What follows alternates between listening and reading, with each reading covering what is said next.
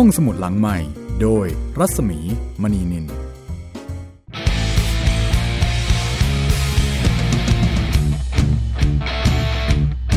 เมื่อความเป็นธรรมที่พ่อเคยสอนว่าศักดิ์สิทธิ์ถูกใครบางคนมันเหยียบมันย้ำมันยีจนไม่มีความหมายคนตายก็ตายฟรี คนดีไม่ได้ดี คนจำยอมให้คนเลวๆย่ำยีศักดิ์ศรีในความเป็นคนบางคนถูกกฎหมายช่วยไม่ได้ก็กลายเป็นแพ นกรรมไม่ได้สนอง ตามคันลองคลองทำเงินมากองเป็นกอบเป็นกำความยุติธรรมไม่มีอยู่จริงจ้ามาเอ้ยบ้านเมืองนี่คือมีแปรแต่ว่าคนเลือกที่จะข้ามทำตามสัญญาเจ้าของโดยไม่มองไอ้คนข้างล่างคนกันไปตามกรรมนานวันยิ่งตอกยิ่งย้ำความยุติธรรมไม่มีอยู่จริงโอ้เอ้ สมประกอบเพราะว่ามีบางคนชอบเอาปรุงมาเปรียบคนจนโอ้เอ้ยคงจะทำได้เพียงแค่บนเมื่อความเป็นจริงความเป็นธรรมความเลื่อมล้ำความเป็นคน มันอยู่ที่คนข้างบนจะใช้ยุดติความเป็นธรรมอัน พอหยุดที่ความเป็นธรรที่สูง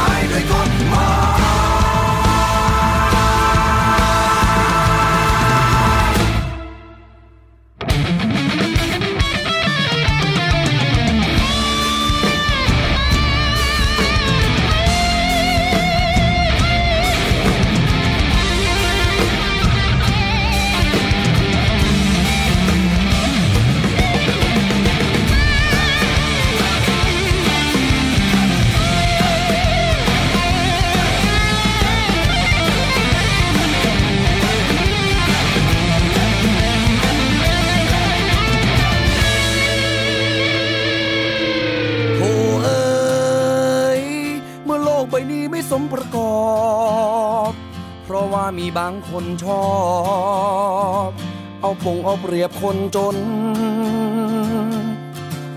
ความเป็นจริงความเป็นธรรมความเหลื่อมล้ำความเป็นคน มันอยู่ที่คนข้างบนจะใช้ยุติความเป็นธรรมอันจอมปลอมยุติความเป็นธรรมเพื่อพวกพ้องยุติความเป็นธรรมที่สวมด้วยสีเสื้อยุติความเลวทรามด้วยกฎหมาย เปลี่ยนคนให้เป็นควาย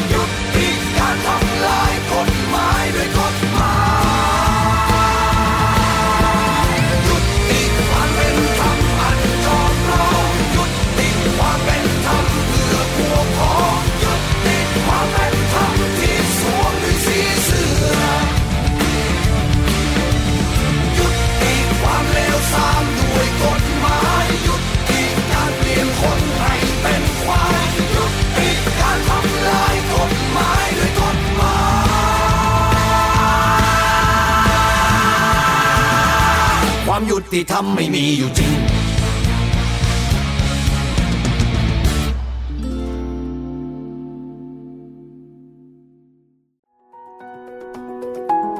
สวัสดีค่ะ ยินดีต้อนรับกลับสู่ห้องสมุดหลังใหม่กับเรื่องใหม่ของเรานะคะ สวัสดีคุณจิตเรน สวัสดีครับ อาอาหมีเรียกอาหมีได้ไหมไม่น่าวันได้นี้นะพี่ เป็นจีนมาเลยทีเดียว ครับผม โอ้โห ออกจะอินจนออกนอกหน้าเลยนะคุณจิตเรนครับผม แสดงว่าอึดอัดกับความเป็นฝรั่งมานานหรือเปล่าเนี่ย อ๋อเปล่าเลยครับ ตอนเป็นฝรั่งนี่ผม ตอนเป็นฝรั่ง ตอนเป็นฝรั่งนี่ผมตอนแลบเบญนิจยายพรรณกันอยู่แล้ว ตอนนิยายกริมกับนิยายอันเดอร์เซน แต่วันนี้นะคะ เราจะเข้าสู่บรรยากาศความเป็นจีน จีนเต็มที่เลยครับตอนนี้ จีนกำลังมานะคะ ครับ ยุคนี้นี่ จีนมาแรงค่ะ ไม่ว่าอะไรก็จีนหมด และจะว่าไปนะคะ จีนก็ไม่ได้มาอย่างเดียว จีนอยู่กับเรามานานแล้ว จริงครับพี่เราเนี่ยอยู่กับความเป็นจีน แม้กระทั่งในตัวเรา ก็มีสายเลือดความเป็นจีนอยู่ ถูกต้องครับผม ส่วนใหญ่เลยนะคะ คนไทยที่มีเชื้อสายจีนเนี่ยเยอะมาก จนกระทั่ง รอบตัวเนี่ยหาได้ยากมากเลยนะคะ ที่ไม่ใช่จีน ที่ไม่มีเชื้อสายจีน ครับผม คือจะาวมากจะน้อยก็มีอะ อย่างปู่ผมเนี่ยครับ จีนแท้ๆเลยครับ จีนโพ้นทะเลเลยครับ ชวดพี่ก็เป็นคนจีน ชวดโอ้โหชวดก็คือทวด อ๋อโอเคเออแม่ของชวดนี่เป็นจีนที่แบบห่อเท้าอะ อ๋อที่แบบเป็นกลีบบัวอ่านะครับประมาณนั้นเนี่ยห่อสยองเท้าเล็กเลยนะคะ ซึ่งครับเป็นค่านิยมในยุคนั้น คือเห็น ผิวคล้ำๆผิวสีแบบนี้เนี่ย ก็ยังอุตส่าห์มีเชื้อจีนครับผมใช่ไหมใช่ คือคนไทยเป็นแบบเนี้ยเยอะมากๆเลย เพราะฉะนั้นเท่ากับว่าเราเนี่ยอยู่ในวัฒนธรรมจีนมาเนิ่นนาน ถูกต้อง แต่ว่าปัจจุบันนี้นะคะ จีนแผ่นดินใหญ่กำลังมาแรง เพราะฉะนั้นกระแสความสนใจในเรื่องของจีนก็มาแรงตามไปด้วยแต่ เรื่องที่เราจะนำเสนอให้คุณได้ฟังต่อไปนี้นะคะ ไม่ได้เกิดจากการที่กระแสของจีนกำลังมาแรงถูกเพต้องราะว่าเขาครับแรงของเขามานานแล้ว ใช่ แต่มันมาจากกระแสของเราที่ไม่ได้เกี่ยวกับความเป็นจีนค่ะ มันเกี่ยวกับ ความยุติธรรม ความยุติธรรมครับ ความใสสะอาด กับขั้นตอนของกระบวนการยุติธรรมในบ้านเราที่กำลังถูกตั้งคำถามนะคะ ครับผมคือเราไม่ได้จะมาวิจารณ์ใครนะครับ แค่ มันมันเข้ากับบรรยากาศนี้พอดี คนกำลังถามหาครับคนกำลังตั้งข้อสงสัย แล้วคนก็เหมือนกับกำลังต้องการ ใครสักคนหรือว่าหลายๆคนนะคะ ที่จะมีความเที่ยงตรง ที่จะมีความซื่อสัตย์สุจริต แล้วก็ไว้ใจได้ เพราะว่ากระบวนการยุติธรรมเป็นเรื่องสำคัญของสังคมแล้วก็บ้านเมืองนะคะ วันนี้ค่ะ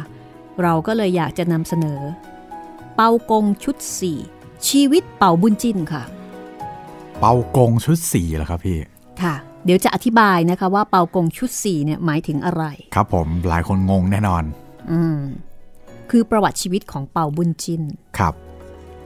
ประวัติชีวิตของเปาบุญจินที่เรียบเรียงโดยคุณวิจิตรมาตรา หรือที่ใช้นามปากกาว่าการจนาคพันธ์นะคะ ครับ ฉบับนี้จัดพิมพ์โดยสร้างสรรค์บุ๊กส์ค่ะ คือถ้าพูดถึงเรื่องของความยุติธรรม เปาบุญจินนี่เป็นสัญญลักษณ์เลยทีเดียว คือถ้าถามคนไทยว่าถ้าพูดถึงบุคคลที่มีความยุติธรรมในหัวใจ คนที่ถ้ามีปัญหาอะไรขึ้นมา มีคดีความอะไรขึ้นมา ถ้าให้เลือกได้นะเนาะก็เลยคนเปาบุญจินคนก็อยากแบบ อยากให้เปาบุญจิ้นเนี่ยเป็นคนตัดสินคดี ในกรณีที่เราไม่ได้ผิดนะครับแต่ถ้าถ้าในกรณีที่เราผิดเนี่ย เอาคนอื่นเถอะอันนี้อาจจะไม่แน่ ไม่งั้นเราไม่รอดแน่ๆ ไม่รอดแน่ๆอ่าถ้าเราทำผิดหรือว่าทำอะไรที่มันไม่ถูกต้องนะคะ เราก็จะกลัวเปาบุญจินมากละเรื่องราวของเปาบุญจินก็ต้องบอกว่าน่าจะเป็นคนจีนอีกคนหนึ่งนะคะ ซึ่งเป็นที่โด่งดังแล้วก็เป็นที่รู้จัก แล้วก็เป็นที่ชื่นชมชื่นชอบของคนไทย จากซีรีส์หลายชุด หลายยุคหลายสมัย แล้วก็เอ่อจากหนังสือด้วยมั้งคะหนังสือนี่อาจจะไม่สู้ซีรีส์นะ ใช่ครับพี่โอ้โหซีซีรีรีส์ส์นี่นี่ดังมากดังไม่รู้จะดังยังไงครับพี่ๆอืมเปาบุญจิ้น คนหน้าดำที่มีรูปพระจันทร์เสี้ยวอยู่ที่หน้าผากครับผม แล้วก็ออกแนวเหมือนเป็นบุคคลในในตำนาน ในนิยาย ใช่จริงๆเหมือนคนที่ไม่มีอยู่จริง เหมือนจะไม่มีอยู่จริง แต่จริง ๆ แล้วมี มีค่ะ มีค่ะ ในหนังสือชุดนี้นะคะ ก็จะเป็นหนังสือที่เออเป็นนิยายชีวิตใช้คำนี้ก็แล้วกันเอาเป็นนิยายชีวิต อืมคืออย่างนี้ค่ะ ครับ เวลาที่พูดถึงบุคคลในประวัติศาสตร์เนี่ย บางทีมันก็จะมีความสับสน ว่าในเรื่องะของข้อมูล คนนี้มีจริงหรือเปล่าอ่าคนแล้วนี้ก็อย่างนี้อย่างนั้นเหมือนในนั้นหรือเปล่า ใช่ แล้วก็บางทีเราแยกไม่ออกครับว่าเรื่องที่เรารู้เรื่องที่เราได้อ่านเนี่ยอันไหนเป็นเรื่องจริงอืมอันไหนเป็นเรื่องแต่งอืมเพราะว่าเหตุการณ์มันก็เกิดขึ้นนานมากแล้วครับ และสมัยก่อนก็อาจจะไม่ได้มีการบันทึกแยกแยะเอาไว้อย่างชัดเจน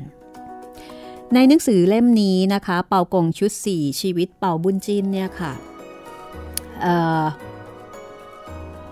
เหมือนกับเป็นประวัติชีวิต แต่ว่าจริง ๆ แล้วเนี่ยก็บอกว่าเป็นเป็นนวนิยายอิงประวัติชีวิต คล้ายๆ กับนวนิยายอิงประวัติศาสตร์ ที่บอกเล่าเรื่องราวของเป่าบุญจินนะคะ ในอีกแง่มุมหนึ่ง คุณจิตรินเคยดูเรื่องเป่าบุญจินใช่ไหม เคยครับพี่โอ้ตั้งแต่อ่อนแต่ออด เกิดมานี่ ใครถ้าเป็นโอ้แม้กระทั่งยุคต่ำกว่าผมนี่ก็น่าจะเคยดูกันหลายคนนะครับพี่อืมทีวีบีนี่ ใช่ค่ะทีวีบีหรือเปล่าเอ่ยไม่แน่ใจไม่แน่ใจทางฮ่องกงนั่นแหละ ครับผม ก็เป็นเรื่องที่ไม่ว่าจะเป็นคนเจเนเรชันไหนเอางี้ก็แล้วกันเนาะครับผม ต่างรู้จักเป่าบุญจินแต่ส่วนใหญ่ผมจะไปรู้สึกจำจำเอ่อพวกห วังเฉาหมาหั่น จันเจ้าจันเจ้าอืมหวังเฉามาหั่น เตรียมเครื่องประหารหัวหมา ครับ หัวหัวสุนัขหัวอะไรก็ว่าไป แต่ว่าในเรื่องเนี้ยจะแปลกแล้วก็แตกต่างครับนะคะก็เดี๋ยววันนี้เราจะมองเราจะลองมาเรียบเรียบเคียงเคียงๆเอ่อจากข้อมูลนะคะ ที่เป็นคำนำของสำนักพิมพ์ที่ก็จะบอกเล่าความเป็นมาของนิยายชุดนี้ แล้วก็จะมีตำนานตำนานชีวิตของเปาบุญจิ้น คือเป็นข้อเขียนที่อธิบายอีกทีหนึ่งของผู้รู้ภาษาจีนแล้วก็ผู้รู้เอ่อในเรื่องของวรรณกรรมจีนที่ดีที่สุดท่านหนึ่งในเมืองไทยนะคะอาจารย์ถาวรสิกขโกศลอ๋อซึ่งอาจารย์ก็อธิบายเอาไว้ครับผมเกี่ยวกับที่มาที่ไปของชีวิตเปาบุญจิ้นชุดนี้ เพราะฉะนั้นเดี๋ยววันนี้เราคุยกันสบายๆไปก่อนกันละกันนะคะ ก่อนที่จะเข้าไปถึงตัวเรื่องเอ่ค่ะอเรียกว่าเป็นการปูพื้นนะพี่เป็นงานปูพื้นเราจะได้เข้าใจตรงกัน ครับผมอะถ้าอย่างนั้นนะคะ เดี๋ยวเราค่อยๆเรียบๆเคียงๆเข้าไปในหนังสือเล่มนี้กันเลยดีกว่า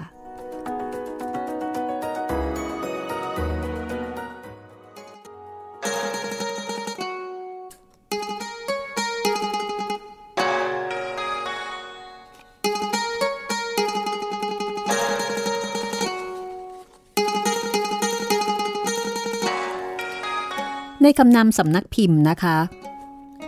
ก็ได้เล่าเรื่องราวค่ะ เรื่องราวของกำเนิดเปาบุญจิ้น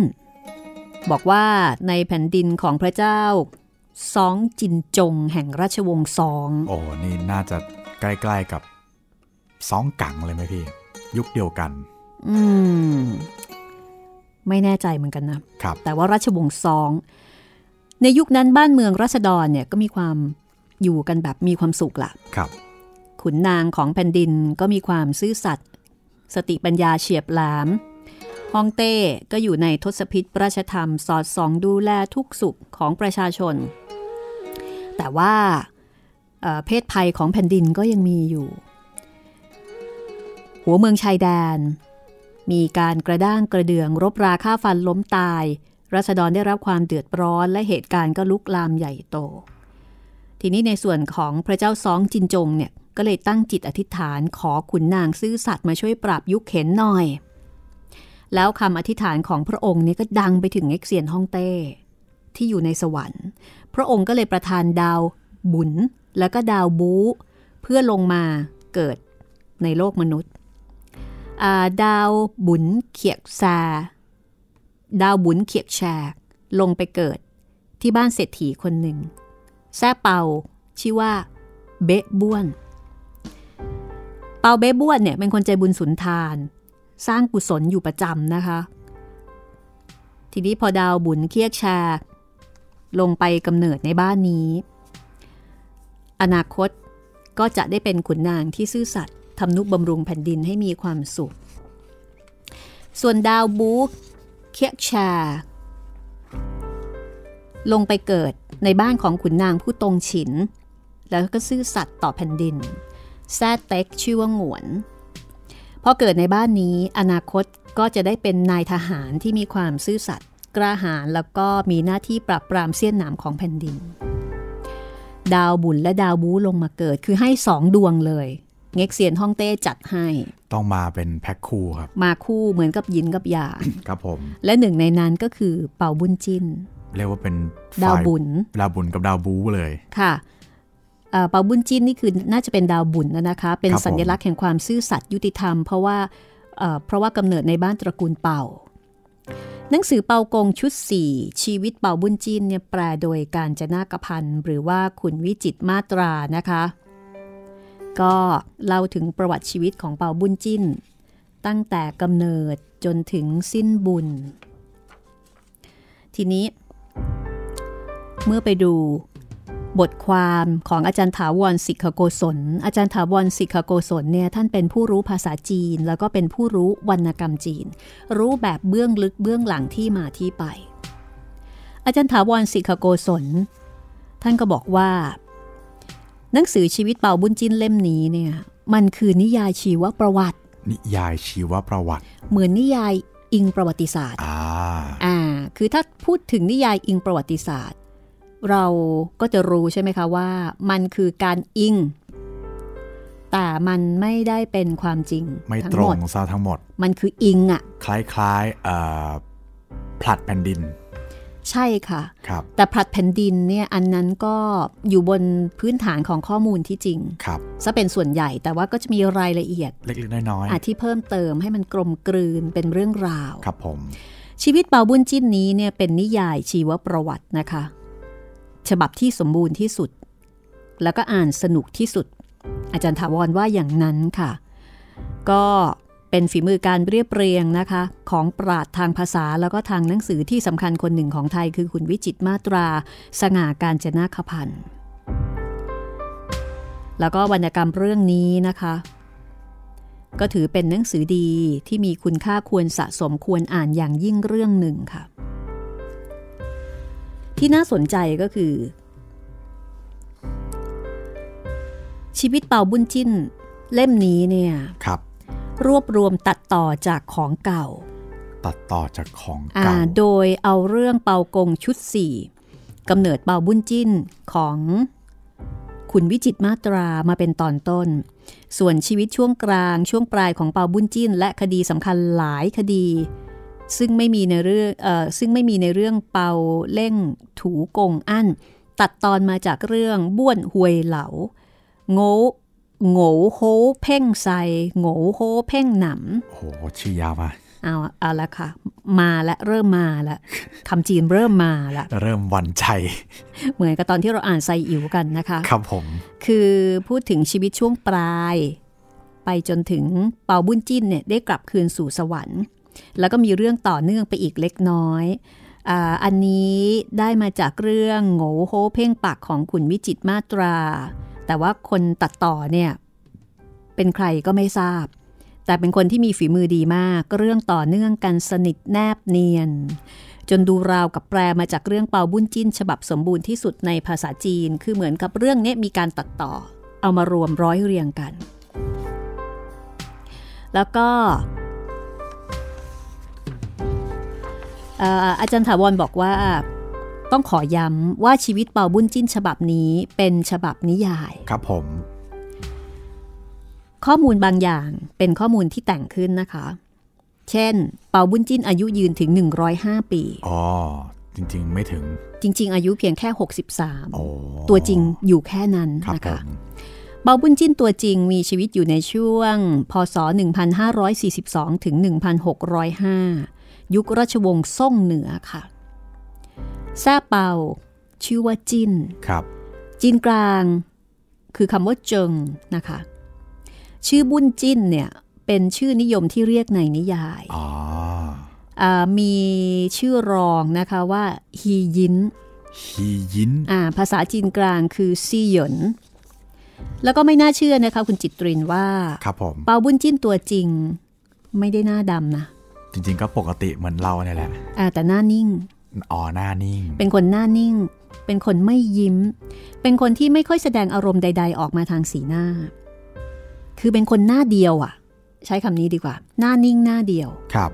เป็นคนที่ตัดสินคดีอย่างยุติธรรม อันนี้จริง แล้วก็ไม่เห็นแก่หน้าใครใด ๆ ทั้งสิ้น ในนิยายจึงแต่งเติมว่าหน้าดำเพราะว่าก่อนจะลงมาเกิดเป็นเปาบุญจิ้นนั้น ว่ากันว่าเทพผู้ใหญ่ได้เปลี่ยนศีรษะดาวบุญเคียกแชร์เปลี่ยนศีรษะอะฮะ กับดาวบูเคียกชา ซึ่ง เดี๋ยวเอาไว้หลังจากที่เราเล่าเรื่องจบแล้วเนี่ย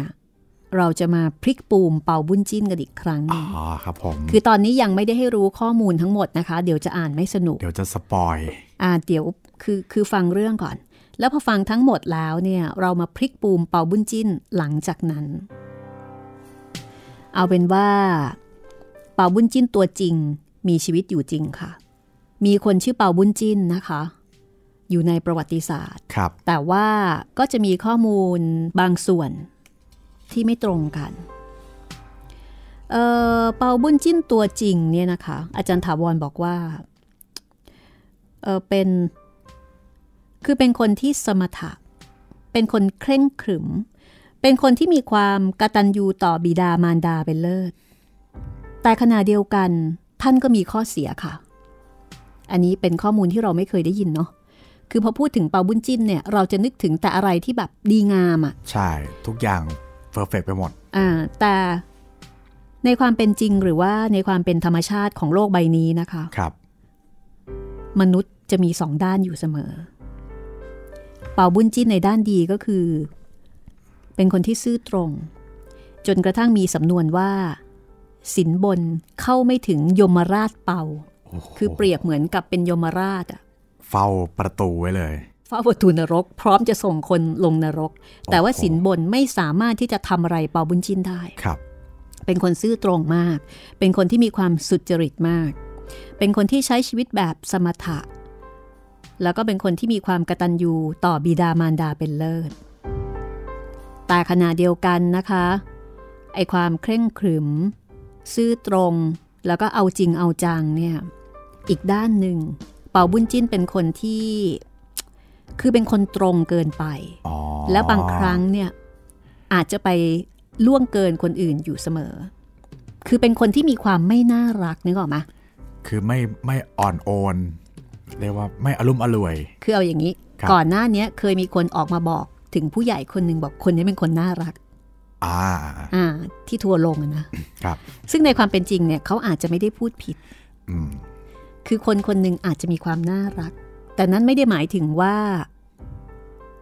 เออจะเป็นคนที่ดีไปหมดครับ แต่คนน่ารักบางคนก็อาจจะเป็นคนที่น่ารักบางด้าน ใช่เออฮะแต่คนที่ไม่น่ารักก็ไม่ได้หมายความว่าเขาเป็นคนไม่ดีครับ คนที่น่ารักอาจจะหมายถึงคนที่มีมนุษยสัมพันธ์ดีอ่าใช่ไหมใช่เป็นคนที่รู้จักเอาอกเอาใจคน โอนอ่อนผ่อนตามไม่ขัดใจคน แต่เปาบุญจิ้นไม่ได้เป็นแบบนั้น เปาบุญจิ้นเป็นคน เป็นคนที่แข็งแข็งๆแล้วถ้าเกิดเห็นอะไรที่ไม่ค่อยจะถูกต้อง ก็คือจะไม่เอาเลย อ่า ก็คงจะพูดไปเลยครับ แม้กระทั่งฮ่องเต้นะคะอืมยังต้องอบรมเป่าบุญจิ้นอยู่บ่อยๆ เหมือนกับฮ่องเต้เนี่ยต้องคอยตักเตือนว่า เอ้ย อันเนี้ยเยอะไปแล้วประนะมาณแบบเบาได้เบาเบาๆลงนิดนึงเออซึ่งเอ่อเคยมี เคยมีคนบอกว่าเป่าบุญจิ้นเนี่ยนะคะครับ ถือเป็นขุนนางที่โชคดีที่สุดในประวัติศาสตร์จีน โชคดีที่สุดเลยเหรอพี่ โชคดีที่สุดคนหนึ่งเพราะว่าเกิดมาถูกยุคถูกสมัยอ๋อเนื่องจากว่าเกิดในยุคที่ฮ่องเต้เนี่ยเป็นฮ่องเต้ที่ประเสริฐเอ่อเป็นฮ่องเต้ที่เข้าใจในความเป็นเปาบุญจิ้นทั้งสองด้านครับ แล้วก็เป็นฮ่องเต้ที่สามารถจะยอมรับกับด้านที่ที่ไม่โอเคของเปาบุญจิ้นได้ โอ้ยถ้าเจอคนอื่นนะ ถ้าเจอคนอื่นอาจจะมีปัญหา เหนื่อยใจแทน คือเข้าใจว่าเปาบุญจิ้นคงเป็นคนที่ คือเป็นคนที่ไม่สอบพอนึกออกไหมครับเป็นคนที่ไม่ประจบประแจงแกงไตปลาเอาซะเลยจะจะประแจงแกงไปแต่ในบางครั้งทักษะแบบนี้เนี่ยมันก็จำเป็นในการที่จะอยู่กับเจ้านาย ให้เจ้านายรักครับ แต่เปาบุญจิ้นนี่ไม่มีตรงนี้ แต่ปรากฏว่าฮ่องเต้องค์เนี้ยเนี่ยเอ่อฮ่องเต้องค์นี้เนี่ยเข้าใจเขาโอเค โอเค เข้าใจว่าเขาเป็นคนแบบนี้ถือว่าโชคและขณะเดียวกันฮ่องเต้ก็ยังเป็นคนที่คอยเตือนเปาบุญจิ้น เวลาที่บางครั้งเนี่ยอาจจะไปก้าวล่วงไปขัดแข็งแบบขัดแข็ง หรือว่าไปอะไรกับคนอื่นเขาครับ เพราะฉะนั้นเมื่อฮ่องเต้เป็นคนที่ดีเหมือนกับได้เจ้านายดีอะค่ะ เป่าบุญจิ้นก็เลยได้รับการส่งเสริม ให้ทำความดี แล้วก็ก้าวหน้าในชีวิตราชการอย่างรวดเร็วนะครัคะบ แม้จะลาออกไปเลี้ยงดูบิดามารดา จนกระทั่งบิดามารดาล่วงลับไปหมดแล้ว แล้วก็กลับเข้ารับราชการใหม่ ก็ยังไต่เต้าได้ถึงตำแหน่งอัครมหาเสนาบดีฝ่ายตรวจราชการโอ้โหเป็นอัครมหาเสนาบดีนะคะครับแล้วก็มีเกียรติคุณโดดเด่นอยู่ในประวัติศาสตร์จีนตราบจนปัจจุบันค่ะ อันนี้คือข้อมูลจริง ๆ นะคะ ของตัวเปาบุญจิ้นตัวจริงในประวัติศาสตร์ ครับ ส่วนชีวิตเปาบุญจิ้นจะมีรายละเอียดอย่างไรเนี่ย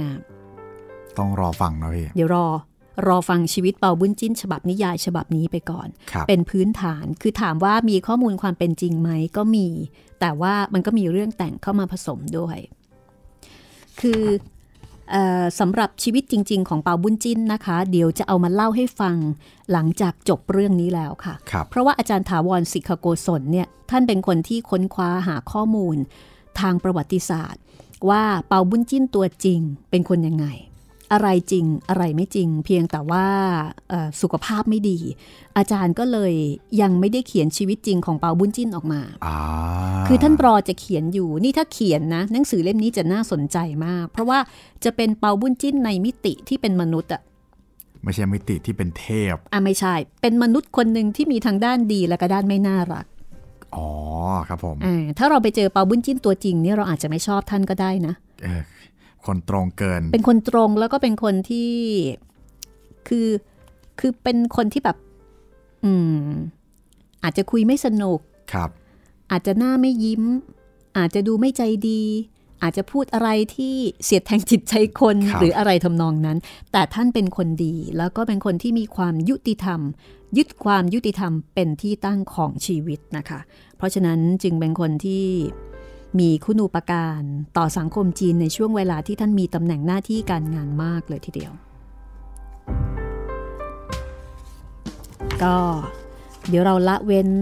พริกปูมเปาบุญจิ้นตัวจริงเอาไว้ก่อนก็แล้วกันนะคะ ครับผม คือไปฟังเปาบุญจิ้นเรื่องแต่งกันก่อน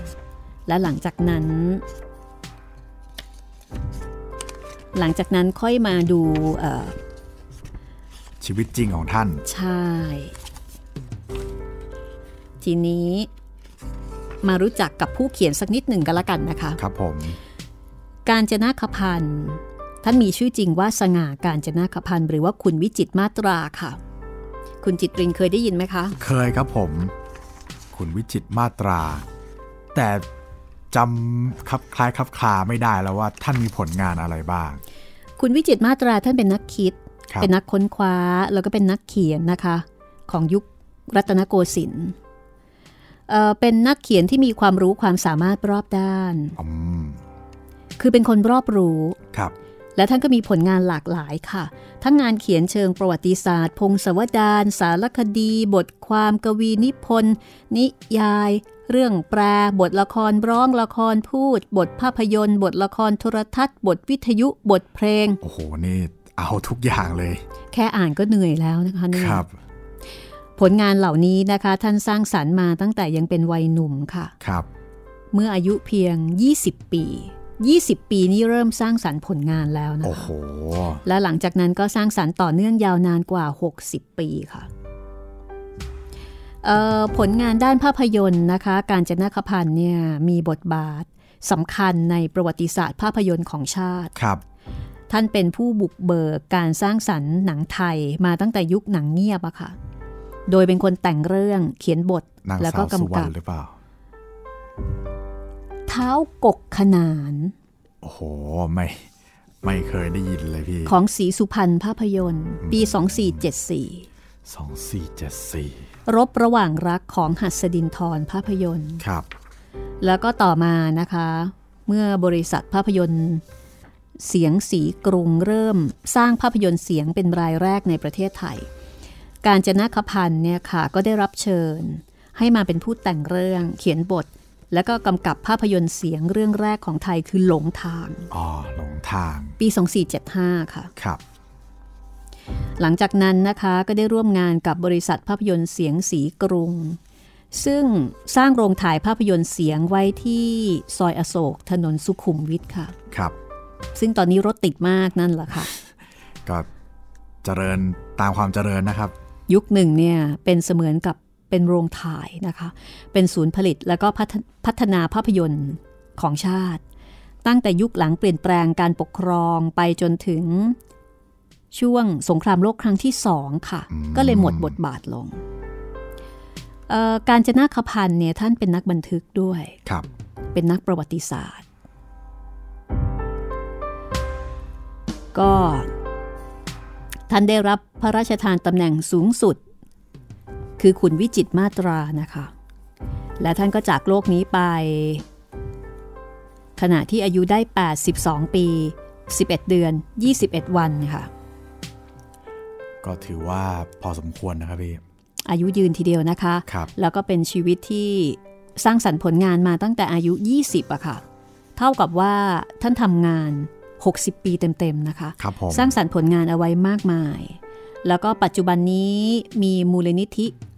ขุนวิจิตรมาตรา ซึ่งทายาทลูกศิษย์เนี่ยได้จัดตั้งขึ้นนะคะ เพื่อเป็นอนุสรณ์แล้วก็ดำเนินการค้นคว้าอนุรักษ์ เผยแพร่ผลงานของท่าน แล้วก็สร้างกิจกรรมบำเพ็ญประโยชน์ต่อสังคม มูลนิธิขุนวิจิตรมาตราเนี่ย สนับสนุนงานเทศกาลภาพยนตร์สั้นไทย แล้วก็มูลนิธิหนังไทยด้วยนะคะอ๋ออ่าคือท่านเนี่ยเอ่อถือได้ว่าเป็นหนึ่งในผู้บุกเบิก วงการภาพยนตร์ไทยตั้งแต่ตอนที่เป็นหนังเงียบ คือเป็นผู้บุกเบิกวงการนี้เลยทีเดียวครับ และนี่ก็เป็นอีกหนึ่งผลงานนะคะ ของคุณวิจิตรมาตราหรือว่า การจนาคพันธ์กับชีวิตเป่าบุญจิน ซึ่งเราจะได้ฟังในช่วงหน้าค่ะ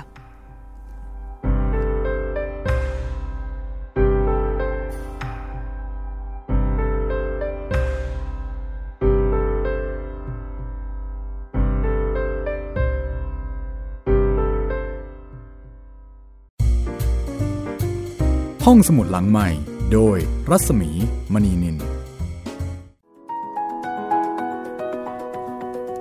เรามาตอบจดหมายกันสักนิดหนึ่งดีไหมคะ ดีเลยครับพี่เอ่อมีคุณตั้มนะคะ อยู่อเมริกาค่ะ อยู่อเมริกาอีกแล้ว ค่ะ คุณตั้มเนี่ยเป็นครูนะคะ โอ้เป็น teacherเหรอครับ ใช่ค่ะ เป็น teacher อยู่อเมริกาโอ้ครับผม คุณน้ำส่งข้อความมาบอกว่า อันนี้ไม่แน่ใจเคยตอบไปหรือยัง บอกว่าฟังเบื้องหลังเพชรพระอุมา เล่าคุยได้สนุกครับ อ่านมาหลายครั้ง ยังไม่เติมเต็มเท่าได้รู้เบื้องหลังอ่าการถามตอบชงนเฉลยของผู้เล่าทั้งสองคนทำให้น่าสนใจ น่าติดตามชงนนี่น่าจะผมนะครับ ได้ความเข้าใจเนื้อหาชัดเจนครัขบอบคุณอีกครั้งที่ให้ความรู้ความบันเทิงครับ ขอบคุณเช่นกันครับผม ตอนนี้ติดคืนวันอันแสนงาม งอมแงมเลยครับ อ่านเล่าสนุกมาก ครับผม ทึ่งกับการแปลงเสียงทั้งเสียงเด็กเสียงคนสูงอายุทั้งของคุณหมีและคุณจิตตริน ขอบคุณผู้อ่านทั้งสองมาณที่นี้ด้วย ขอบคุณครับ ก็เลยแอบถามไปว่าฟังจากแอปอะไรช่องทางไหน ครับ คุณตั้มบอกว่าเอ่อฟังจากไทย PBS Podcast ครับ อ๋อ ฟังจากเว็บไซต์เลย ใช่ อ๋อเอ่อผลการรับฟังนะคะ บอกว่าชัดเจนมากที่สุดไม่มีปัญหาใด ๆ เลยครับ ขอบคุณครับผม ขอบคุณมากเลยนะคะ แจ้งผลการรับฟังมาด้วย ยังไงฝากติดตามช่องทางอื่นด้วยนะครับ ทางแอปพลิเคชัน ทาง YouTube แล้วก็ทางพอดแคสต์ของช่องทางอื่นๆนะครับผม ขอบคุณนะคะที่เขียนมารู้สึกว่าจากทางเอ่ออเมริกานี่เราจะมีแฟนๆ อยู่ไม่น้อยเลยทีเดียวนะครับคะผมเราต้องไปทัวร์อเมริกาแล้วมั้งพี่คุณจิตรินไปคนเดียวก่อนนะ ผมขอผ่านครับ น่ากลัวเหลือเกินตอนนี้ คุณชัยนรงค์นะคะ คุณชัยนรงค์ส่งมาที่เพจรัศมีมณีนินนะคะ inbox มาสั้นๆ บอกว่าครับขออนุญาตเสนอเรื่อง ปักกิ่งนครแห่งความหลัง ปักกิ่ง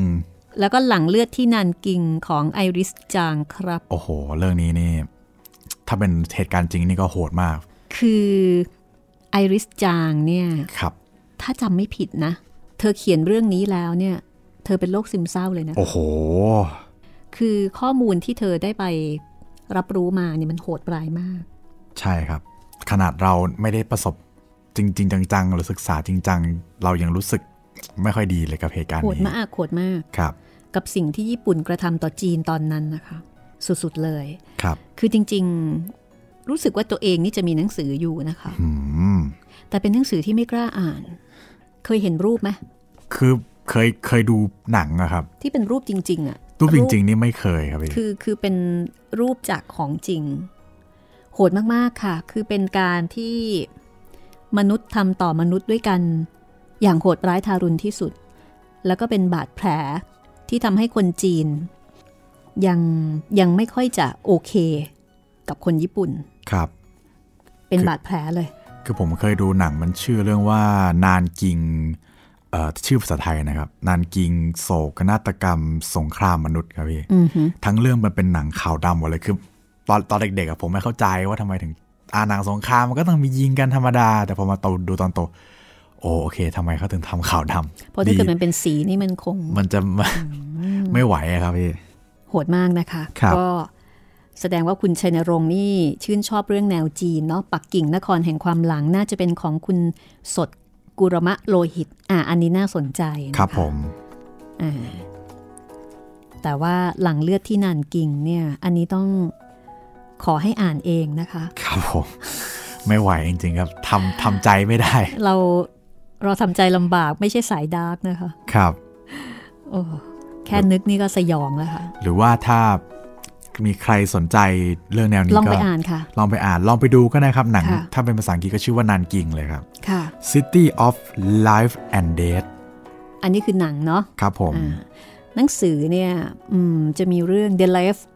The Life of Nanking อ๋อ โอ้โห ชื่อ คือตรงจุดนั้นเลย ตรงเลยค่ะอะ ทีนี้กลับมาที่เปาบุญจิ้นนะคะครันี่บถ้าเกิดผมมีเปาบุญจิ้นอยู่ในยุคนั้น และสามารถที่จะพิพากษาคดีได้นี่อืมชาวญี่ปุ่นคงเสร็จหมดแล้วค่ะเสร็จหมดครับผมค่ะเราจะมาเริ่มกันเลยนะคะสำหรับเรื่องเปาบุญจิ้น ครับผมอ้อพี่แป๊บหนึ่งครับผมเมื่อกี้ผมคุณชื่อคุณวิจิตรมาตรามากผมเลยไปเซิร์ชข้อมูลดูค่ะอ๋อรู้แล้วครับว่าผมคุ้นเพราะว่าอะไร ท่านเป็นคนแต่งเพลงประจำ มหาวิทยาลัยธรรมศาสตร์ครับผมอ๋อเหรอคะครับผมแล้วก็ที่สำคัญยิ่งกว่านั้นอีกครับ คือท่านเป็นคนประพันธ์เพลงชาติไทยของเราเนี่ยแหละครับ เออใช่ ผมก็ว่าแล้วคุณอะไรวะใช่ใช่ใช่เพเห็นลงไหมชาติไทยครับเพลงชาติไทย ท่านเป็นคนที่มีความรู้ความสามารถนะครับแล้วก็เกี่ยวข้องกับกับเราทุกวันเลย ทุกทุกทุกเช้า8ปดโมงแล้วก็หกโมงเย็นครับค่ะต้องได้ฟังผลงานของท่านนะะครับผม เออพี่ก็ว่าคุณคุณอยู่เหมือนกันนะครับอะทีนี้นะคะมาฟังอีกหนึ่งผลงาน กับชีวิตตอนต้นของเป่าบุญจินนะคะ ถ้าพร้อมแล้ว เราย้อนอดีต ไปเรียนรู้ชีวิตของเป่าบุญจินกับบทแรกกันเลย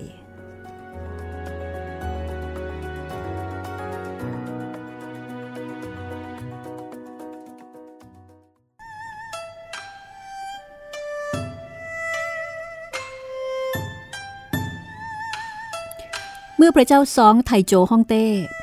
ได้ขึ้นเสวยราชสมบัติในเมืองเปียนเหลียง สืบต่อจากพระเจ้าจิวชาซือจง ยุคเข็นภายในประเทศ ก็ค่อยๆสงบลงด้วยพระบารมี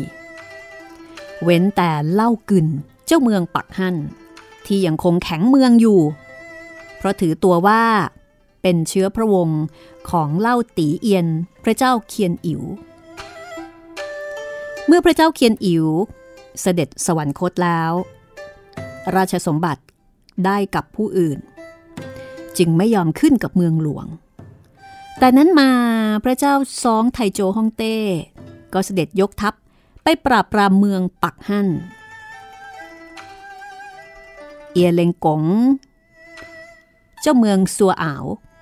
ยกกองทัพมาช่วยทางฝ่ายเล่ากึนแล้วการสงครามก็สงบกันไปคราวหนึ่ง พอดีพระเจ้าซองไทโจ เสด็จสวรรคต หลังจากที่อยู่ในราชสมบัติได้ 11 ปี จากนั้นเตียคังหงีซึ่งเป็นพระอนุชา ก็ได้เสวยราชสมบัติต่อ ทรงพระนามว่า พระเจ้าซองไทจงฮ่องเต้ พระองค์เสด็จยกทัพไปตีเมืองปักฮั่นอีก แล้วก็มีการเกลี้ยกล่อม เอี้ยเลงกงกับบุตรชายเจ็ดคนเอาไว้ได้ พอเสร็จศึกจากเมืองปักฮั่น ก็ทรงยกทัพไปปราบปรามเมืองไซเหลียวต่อไป เมื่อพระเจ้าซองไทจงฮ่องเต้ ถูกล้อมอยู่ในระหว่างศึก เอียเลงกงกับบุตร ก็ช่วยกันแก้ไข เอาพระเจ้าซองไทจงฮ่องเต้ออกมาได้ แต่ต้องต่อสู้กับข้าศึกจนกระทั่งเอียเอียนเผงแล้วก็เอียเอียนเตงเอียเอียนหุย ตายในในสนามรบ ส่วนเอียเอียนเต็กหนีไปบวช จึงรอดจากเงื้อมือข้าศึก ส่วนเอียเอียนหลังนั้นถูกพวกฮวนจับเอาไป เหลือแต่ตัวของเอียเลงกงกับเอียเอียนซือเอียเอียนเจียว เอียเอียนซือกับเอียเอียนเจียว ก็เป็นลูกชายสองคนของเอียเลงกง พระเจ้าซองไทจงฮ่องเต้ก็เลยโปรดให้สร้างบ้านเทียนโปเหลากับบ้านบูเหงียนฮู้พระราชทานเอียเลงกงเป็นเกียรติยศ ที่ได้ช่วยเหลือพระองค์ทำการศึกและก็ช่วยชีวิตของพระองค์ด้วย ต่อมาภายหลังเอียเลงกงกับเอียเอียนซือ ก็ถูกขุนนางกังฉินที่ชื่อว่า พัวยินหมุยกำจัดซะ เหลือแต่เอียเอียนเจียว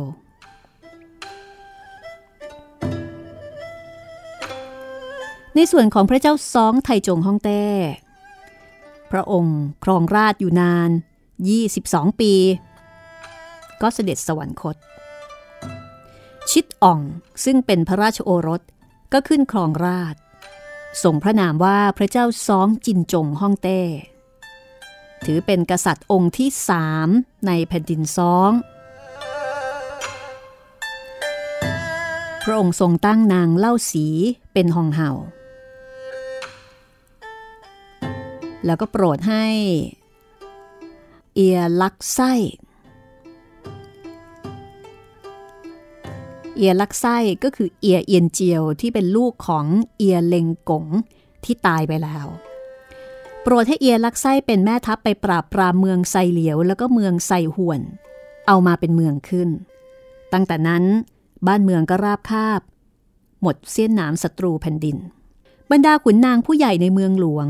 ล้วนแต่เป็นคนตรงฉิน ฝ่ายพลเรือนมีโขจุ้นเป็นใหญ่ ฝ่ายทหารเอียจง เอียจงเปาซึ่งเป็นลูกชายของเอียลักไส้ ก็ได้บังคับบัญชาการงานทั้งปวงโดยสิทธิ์ขาด ส่วนเซงอิวอ๋องก็เป็นเจ้าผู้ใหญ่ พระเจ้าซองจินจงฮ่องเต้กับขุนนางและก็ราษฎรทั้งปวง ต่างก็มีความเคารพนับถือทั่วกัน เซงอิวอ๋องนี้คือโปยอ๋อง ซึ่งเป็นพระราชบุตรของพระเจ้าซองไทโจฮ่องเต้ แต่ว่าไม่ยอมรับราชสมบัติ พระเจ้าสองไทจงก็เลยพระราชทาน กระบองทองอาญาสิทธิ์ไว้สำหรับปราบปรามผู้ทุจริต ถึงแม้จะเป็นพระเจ้าแผ่นดิน ถ้าทำผิดก็ให้ลงอาญาตีได้ป้ยอ่องนี้เป็นผู้ที่มีความยุติธรรมมาก ทรงทำการสิ่งใดล้วนแต่ยุติธรรม มิได้เห็นแก่หน้าบุคคล ราชการในเมืองหลวงทั่วทั้งพระราชอาณาเขตจึงเป็นที่สงบเรียบร้อย อาณาประชาราช ได้รับความร่มเย็นเป็นสุขมาเป็นเวลาช้านาน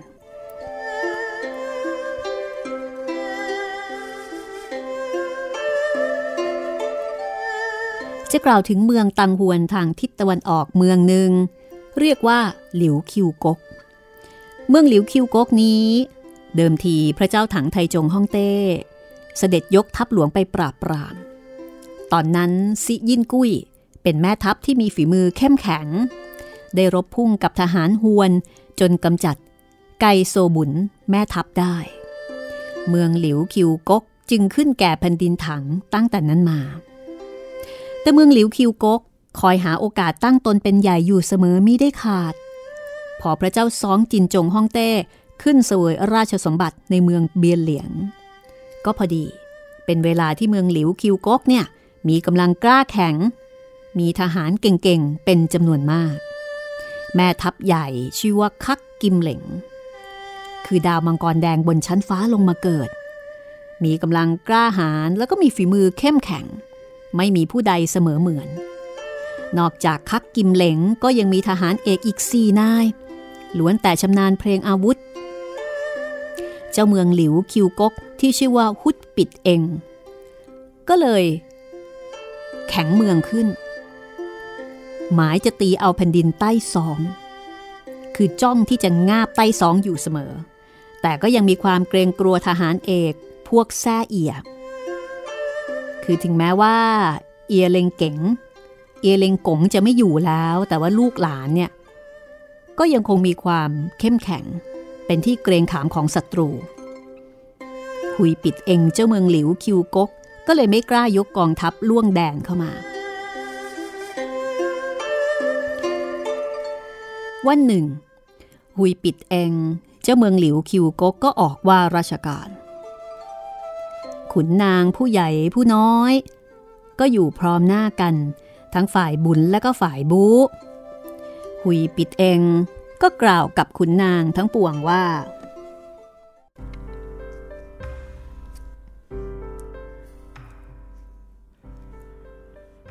แผ่นดินใต้สองเวลานี้ อ่อนกำลังลงแล้ว เอียลักไส้ก็ถึงแก่ความตาย ในเมืองหลวง ทหารที่มีฝีมือก็เบาบางลง เกือบจะหมดสิน้น พวกแส่เอีย เหลือแต่เอียจงเปาที่นับว่ามีฝีมืออยู่คนเดียว ก็ไปรักษาด่านซ้ำกวน อีกประการหนึ่ง แผ่นดินใต้สอง ไม่มีศึกสงครามปละ ปล่อยอาวุธมานานแล้ว พวกทหารก็ไม่ได้ฝึกซ้อมเพลงอาวุธ ไหนเลยจะพร้อมเพรียงกัน เมื่อมีโอกาสดีเช่นนี้ เราคิดว่าจะยกกองทัพใหญ่ไปตีเอาแผ่นดินใต้สองไว้เป็นของเรา ท่านทั้งปวงจะเห็นประการใดพุดปิดเองพอตรัสขาดคำลงสักครู่หนึ่ง ปาหลีเงียซึ่งเป็นขุนนางผู้ใหญ่ฝ่ายบุญ ก็กราบทูลว่า การเรื่องนี้ ขอไต่อ๋องจงตรึกตรองดูให้ดีก่อน เพราะข้าพเจ้าเห็นว่า จะทำให้สำเร็จดังใจนั่นไม่ได้ ดูเหมือนว่าเอ่อข้างฝ่ายของปาหลีเงียเนี่ยยังไม่กล้าจะพูดอะไรบางอย่าง หุยปิดเองก็เลยบอกว่าท่านเห็นอย่างไรก็จงพูดไปเถอะปาหลีเงียก็เลยทูลตอบไปว่าอ่าซึ่งไต่อ๋องกล่าวว่า ทหารเอกในแผ่นดินซอง หมดสิ้นไปนั้น ข้าพเจ้ายังไม่เห็นด้วย เมื่อเดิม นางเซียวไทเฮา เจ้าเมืองไซเหลียวกำเริบใจ ยกกองทัพล่วงแดนเข้าไป หมายตีเอาแผ่นดินซอง พระเจ้าซองไถ่จงห่องเต ยกทัพหลวงไปปราบปราม ก็พ่ายแพ้ไป ภายหลัง พยายามตั้งกระบวนค่ายเทียนมึ่งตินก็ถูกทหารแผ่นดินซองทำลายเสียสิน้น ต่อมาเมืองไซเหลียว ก็ต้องเสียแก่แผ่นดินซอง และนางเสี่ยวไทเฮา ก็ฆ่าตัวตาย ครั้นเมื่อ เอียลักไซ ตายแล้ว เมืองไซห่วนกลับกำเริบขึ้นอีก ครั้งนี้ถูกเอียจงเปา พร้อมกับพวกหญิงไม้ภรรยานายทหารพวกแส่เอีย12คน ยกทัพไปปราบปราม เวลานั้น ทหารเอกทหารรองของเมืองไซฮวน มีมากมายราวกับเม็ดฝน ถึงกระนั้นยังต้องตายด้วยฝีมือพวกแส่เอียทั้งสิน้น เมื่อเมืองไซฮวนหมดกำลังลง ก็ต้องยอมขึ้นแก่แผ่นดินซอง ข้าพเจ้าเห็นว่าชะตาแผ่นดินซองยังกล้าแข็งอยู่ อันหนึ่ง เวลานี้ เอียจงเปาก็ยังควบคุมทหารอยู่หลายสิบหมื่นไหนเลย จะไม่ฝึกซ้อมกันไว้บ้าง ขอไต่อ๋อง จงใครครวญดูให้ดีเถิด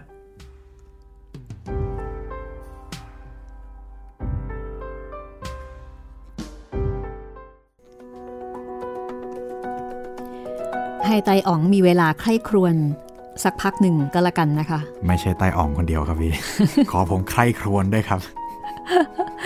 เริ่ม พบกับทุกขเวทนาในการออกเสียง ครับผม เจอตัวหนึ่งต้องนั่งสะกดกันสักพักหนึ่งทีเดียว อันนี้ต้องบอกว่าเป็นความยากลำบากของคนเล่าเรื่องนะคะ ครับ เวลาที่เราเล่าหนังสือสำนวนเก่าครับๆจะมีความยากในเรื่องของการออกเสียงถ้อยคนอกจากคำแล้วยังสำนวนด้วยครับพี่ำทั้งสำนวนแล้วก็ทั้งชื่อ ถ้าเป็นภาษาไทยก็จะมีสำนวนเนี่ยเป็นอุปสรรคปัญหานะคะครับผมที่เราจะต้องถอดประหัตออกมาให้ได้เหมือนว่าประโยคนี้หมายความว่ายังไง คือแปลไทยเป็นไทย แปลไทยเป็นไทย แต่ถ้าเกิดว่าเป็นเรื่องที่เกี่ยวกับจีน ก็คูณสองละค่ะ เราก็จะต้องเจอเจอชื่อที่อ่านยากๆคำที่เราไม่ค่อยจะคุ้นหูคุ้นปากนะคะ แต่ไม่เป็นไรค่ะเพื่อคุณผู้ฟังนะคะ เราก็จะสู้ต่อไป กับเปาบุญจิ้นค่ะ เปากงชุดสี่ชีวิตเปาบุญจิ้นนะคะ ครับ ก็เอาไว้แค่นี้ก่อนเออตอนเปิดเรื่องเนี่ยอาจจะยังอาจจะยังงงๆนิดนึง เดี๋ยวเราฟังฟังๆไปนะคะ เราจะค่อยๆจับประเด็นได้ แล้วจะสนุก คือเวลาที่อ่านเรื่องจีนเนี่ยต้องให้เวลานิดนึงนะครับ ช่วงต้นๆเนี่ยเหมือนกับ เป็นช่วงทำความคุ้นเคย แล้วก็ทำความรู้จักกับตัวละครกับสถานที่กับผู้คนนะคะ เป็นช่วงเก็บข้อมูลค่ะ เดี๋ยวอีกไม่นานนะคะ เดี๋ยวจะเริ่มสนุกละอ่าตอนนี้เปาบุญจิ้นยังไม่ออกค่ะ ก็นี่คือตอนที่หนึ่งนะคะ จากผลงานของการจนาคพันธ์หรือว่าคุณวิจิตมาตรา ชีวิตเป่าบุญจินของสำนักพิมพ์สร้างสรรค์บุ๊กส์ค่ะ วันนี้ก็หมดเวลาแล้วนะคะ เราสองคนก็คงจะต้องลาไปก่อน อย่าลืมนะคะว่า สามารถที่จะติดตามใช้บริการห้องสมุดหลังใหม่ได้ในหลายแพลตฟอร์มด้วยกันนะคะ ครับผมไม่ว่าจะเป็นทางเว็บไซต์นะครับ w w w t h a i PBS podcast com ทางแอปพลิเคชันไทย PBS podcast ทางแอปพลิเคชัน podcast อื่น ๆ นะครับ ไม่ว่าจะเป็น Apple Podcast Google Podcast Podbean หรือว่าจะเป็น Spotify นะครับผมแล้วก็ทาง YouTube นะครับ เป็น YouTube Channel ไทย PBS Podcast ครับ แล้วก็สามารถที่จะทักทายพูดคุย ส่งมาทางเพจไทย PBS Podcast หรือว่าเพจรัศมีมณีนินinbox ข้อความมาได้ หรือไม่ก็ไปทิ้งข้อความไว้ใน comment ของคลิป YouTube ที่คุณฟังก็ได้อีกเช่นกันนะคะครับวันนี้ลาไปก่อนค่ะ สวัสดีครับ สวัสดีค่ะ ห้องสมุดหลังใหม่ โดยรัศมีมณีนิน